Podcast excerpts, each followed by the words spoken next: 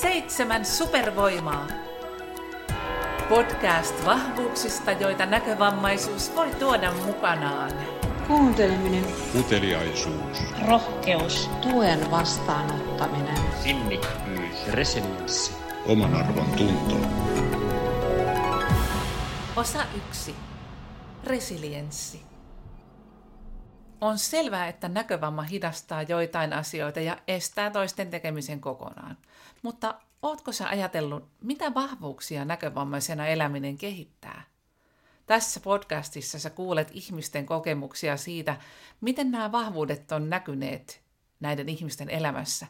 Ja sä tutustut myös historiallisiin esikuviin, jotka on omistaneet elämänsä näille sisäisille supervoimille. Mä oon Riikka Hänninen, itsekin syntymäsokea, ja mä olen tämän podcastin emäntä. Tässä osassa tarkastellaan resilienssiä, eli henkistä palautumiskykyä. Hei, mä olen Ellen. Mun tarina on keksitty, mutta yhtä hyvin se voisi olla tottakin. Ja jollekulle tämä voi olla totta just nyt. Vielä puoli vuotta sitten mä tein unelmieni työtä. Mä olin ongelmahevosten kouluttaja. Mä rakastin sitä, kun ihmisen ja hevosen välille syntyi yhteisymmärrys ja luottamus ja turva. Ja vähitellen ongelmat suli siihen. Hevoset puhui mulle koko kehollaan. Sitten yhdessä ilmalennossa kaikki päättyi. Mä olin Mongoliassa opiskelemassa, miten arojen ratsastajat käsittelee hevosiaan. Ratsastin.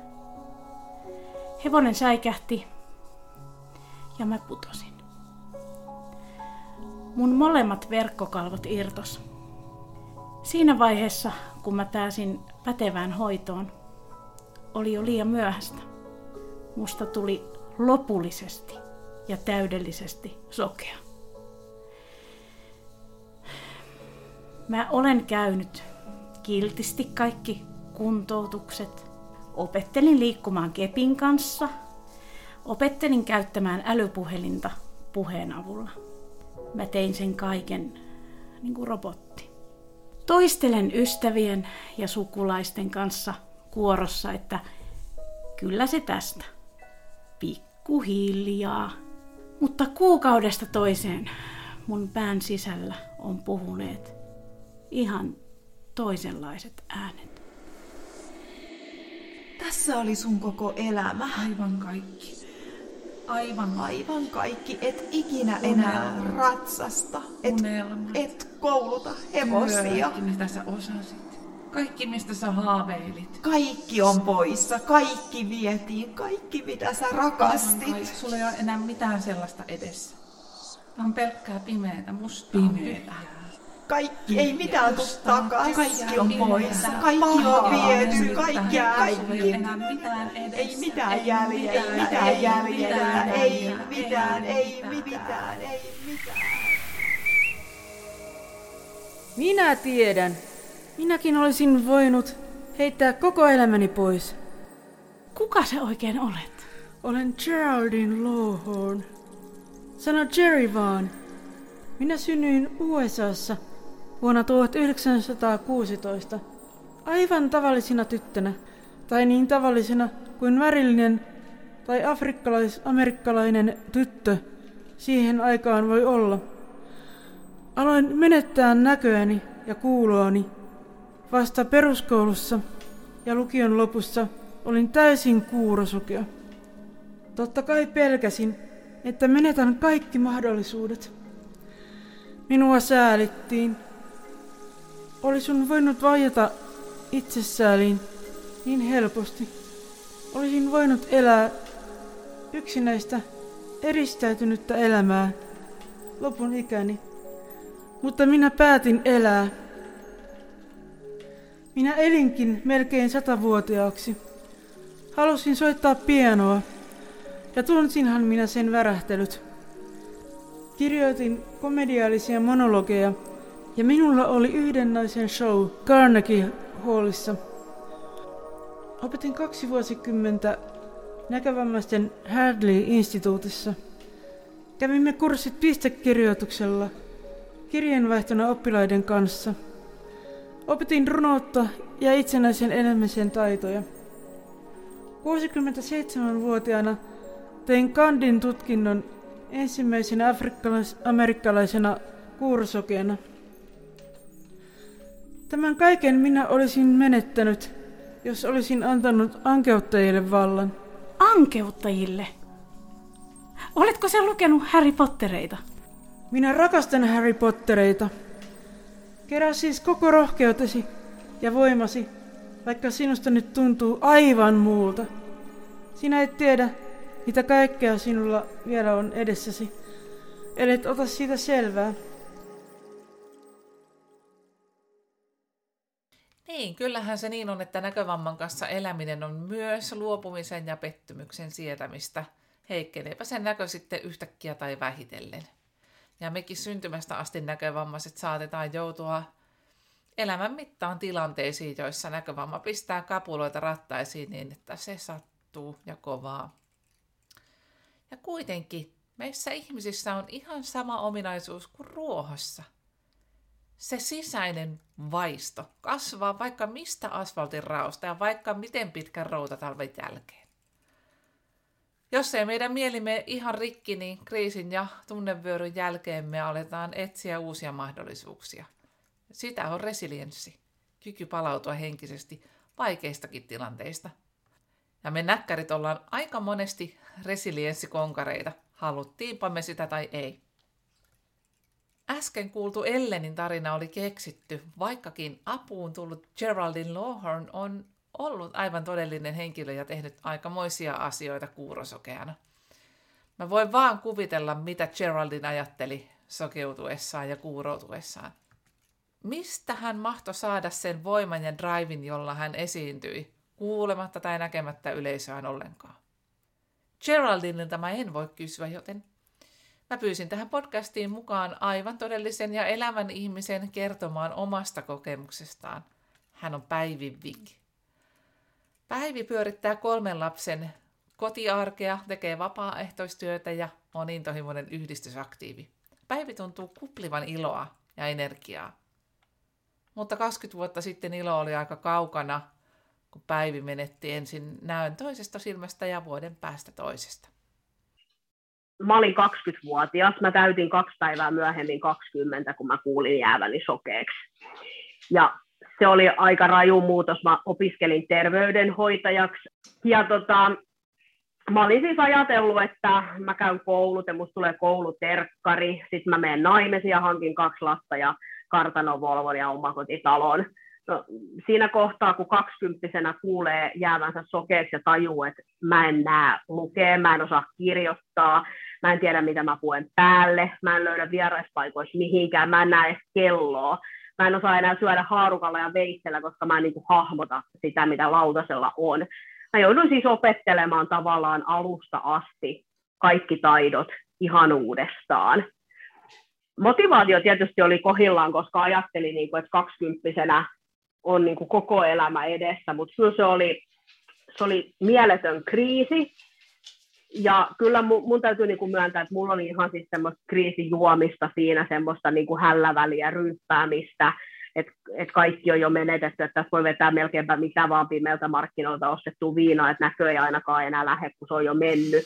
Niin kuin sen tyyppistä, että aika niin kuin semmoista jopa itse, niin kuin tietyllä tavalla itsetuhoisuutta, mutta ei kuitenkaan niin semmoisia itse murha-ajatuksia tai sellaisia.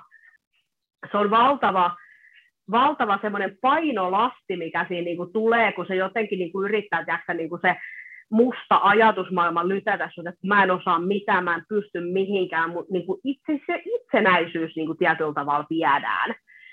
Et se oli, se oli niin kuin tosi rankkaa, mutta että mä sanon, että se pohjalla käyminen oli niin kuin mun pelastus, että kun tulee tämmöinen kriisi ja kaikki on niin kuin vaikeeta, niin löytää itsestään ne voimavarat ja, ja tutustuu itsensä uudestaan, niin se on ollut niin kuin mun pelastus. Mitä se oli käytännössä se kun sä rupesit löytämään niitä sun voimavaroja? Minkälaisia asioita ne oli? No ensinnäkin mulla on erittäin va- vahva niin kuin semmoinen musta huumori. Ja, ja se, on, niin kuin se huumorin taju on ollut niin kuin mun yksi semmoinen pelastusköysi, sellainen, että et, et, niin kuin aika rankkaakin huumoria, jota niin kuin viljelin. Mutta sitten myöskin semmoinen, että mun niin kuin perhetaustassa mun isovanhemmat on menettäneet kolme ensimmäistä lastaan hyvin pieninä, ja, ja se on niin kuin ehkä opettanut niin kuin isoäidille ja sitä kautta mulle niin kuin semmoista tiettyä periksi antamattomuutta, tiettyä sitkeyttä, rohkeutta kohdata vaikeatkin asiat ja siitä huolimatta niin kuin jatkaa eteenpäin. Ja, ja myöskin niin kuin tietyllä tavalla semmoinen niin kuin, ä, usko siihen, että täällä kaikella on joku merkitys ja tarkoitus. Et mä, oon, mä oon vahvasti sitä mieltä, että meille ei anneta enemmän kuin mitä me jaksetaan kantaa. Mm-hmm. Ja, ja niin kuin just se on ehkä ollut mulle niin kuin se semmoinen syvin voima, voimaa antava lähde, se, se ajatus siitä. Ja just se, että on niin kuin, ensi alku oli tietysti katkera, myöskin, että miksi mulle käy näin, miksi, miksi just mä. Mutta sitten kun niin kuin, tavallaan pääsee sen katkeruuden yli, niin oppii myös näkemään niin kuin ne kaikki mahdollisuudet. Ja, ja se on, mä sanon, että se katkeruus on pahinta, mihin ihminen voi syyllistyä, koska kun on katkera, niin tekee sen lisäksi, että tekee oman olonsa äärettömän epämukavaksi ja, ja niin kuin vaikeaksi, niin tekee myös lähellään olevien ihmisten olon erittäin epämukavaksi. Se karkottaa ajan mittaan parhaimmatkin ystävät ympäriltä. Tärkeää on myös muistaa se, että peruspositiivinen ihminen kokee myös niin kuin niitä masennuksen ja semmoisia niin synkkiä hetkiä. Mutta mun mielestä just se peruspositiivisuus tarkoittaa sitä, ettei jää vellomaan sinne synkkyyteen, vaan oppii löytämään itsestään niitä asioita, joilla pääsee niin kuin ylös sieltä. Mulla on ollut tavallaan kaksi vaihtoehtoa. Että joko mä jään rypemään siihen itsespääliin, tai sitten mä lähden tästä eteenpäin. Että eihän se tietenkään käy niin, että sormia napsauttamalla, että ahaa, että en ole enää katkera, ja hei vau, että et elämässä on valoisiakin asioita, ja mähän selviän, ja kaikki on hyvin, ja, ja, ja niin kuin, eihän se käy sillä lailla sormia napsauttamalla, vaan ne on ensin pieniä askelia. Jos ottaa esimerkiksi vaikka sen, että kun mä sanoin, että tuntui niin kuin vaikealta syödä haarukalla ja veitsellä ja hahmottaa, mitä lautasella on, niin mähän aloitin niin kuin pienet lapset. Ensin mä söin lusikalla, hyvinkin sose valmiiksi soseutettua ruokaa syvältä lautaselta. Sitten mä siirryin haarukkaan ja sitten mä siirryin matalaan lautaseen ja, ja sitten siihen haarukkaan ja veitseen takaisin ja opin niin kuin hiljalleen hahmottamaan. Ja, ja tällainen niin kuin kävi monien asioiden suhteen, että piti löytää niin kuin uusia tapoja toimia. Ja, ja se on ollut myös tietyllä tavalla seikkailu ja semmoinen niin kuin matka itseen, mutta myös matka niin kuin semmoiseen innovatiivisuuteen ja kekseliäisyyteen, että miten mä löydän just mulle sopivat keinot, koska ei kaikki keinot sovi kaikille. Sittenhän se pienet askeleet tarkoittaa myös sitä, että silloinhan sä saatkin niitä onnistumisen kokemuksia. Että Just sä et, sitä. Sä et ja... hypännyt suoraan siihen, niin kuin, syönpä tässä jotain pihviä mm. harukalla ja veitsellä, jolloin susta olisi voinut tuntua pitempään, että no ei tästä todellakaan tullutkaan mitään, vaan että sä oot niin kuin luonut itselle sen mahdollisuuden onnistua ja mennä eteenpäin sillä, että ne on ollut pieniä ne askeleet. Kyllä, ja, ja just se pienet askeleet ja ne onnistumisen tunteet, ne kannustaa, ja niitä kannustuksia tarvitaan myös ulkopuolelta, mutta ennen kaikkea niin kuin pitää itse oppia kannustamaan itseään ja niin kuin olla onnellinen niistä pienistä onnistumisista. Et ei tarvitsekaan niin kuin, eh, tavallaan heti pärjätä kaikesta, vaan antaa itselleen mahdollisuus oppia pärjäämään. Mikä sulle oli semmoinen niin oivallus siitä, siihen katkeruuteen liittyen, millä sä pystyit siirtymään siitä eteenpäin? No ehkä just sen hoksaaminen, että tällä on tarkoituksensa. Mä oon löytänyt siitä sen, että mun tehtävä on tavallaan puhua siitä sokeutumisesta ja siitä sokeena elämisestä. Ja mun tehtävä on niin kuin omalta osaltani myös kaataa niitä raja-aitoja näkevien ja sokeiden maailman välistä.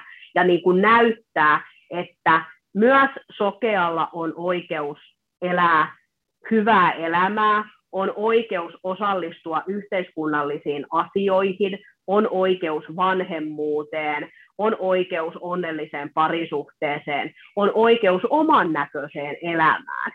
Et ei, ei niinku, vammaisuus ei tee ihmisestä onnetonta, ellei se ihminen itse tee itsestään onnetonta. Jos sä voisit sanoa nyt tälle kiteytetysti sille 25 vuotta nuoremmalle Päiville käydä kuiskaamassa sen korvaan jotain voimasanoja tai mitä tahansa, niin mitä sä sanoisit? Älä anna periksi. Ota vastaan se, mikä tulee, koska se hioo sinusta sen timantin, joka olet. Fiilistellään vielä, minkälaisen voimaneuvon Geraldine Lawhorn olisi voinut antaa mustassa mielenmaisemassa kulkeneelle vastavammautuneelle ihmiselle. Kuvittele, että valkoinen keppi on taikasauvasi. Nosta se ilmaan ja lausu loitsu mielen ankeuttajia vastaan. Uudestaan ja vielä uudestaan. Niin monta kertaa kuin tarvitset. Niin minäkin tein ja minä sain niin paljon. Kiitos, Jerry. Mä yritän. Odotum suojelius. Ellenin tarinassa esiintyivät Ellen, Mira-Maria Kuudenpaiste, Geraldine Lawhorn, Kaisa Oksanen, mielen nakertajat Marianne Tenham ja Riikka Hänninen, tunnusmusiikki Andre Louis, muu musiikki Stefan Bijon kautta mainois.net, käsikirjoitus, ohjaus ja tuotanto Riikka Hänninen. Oman tarinansa kertoi Päivi Vig.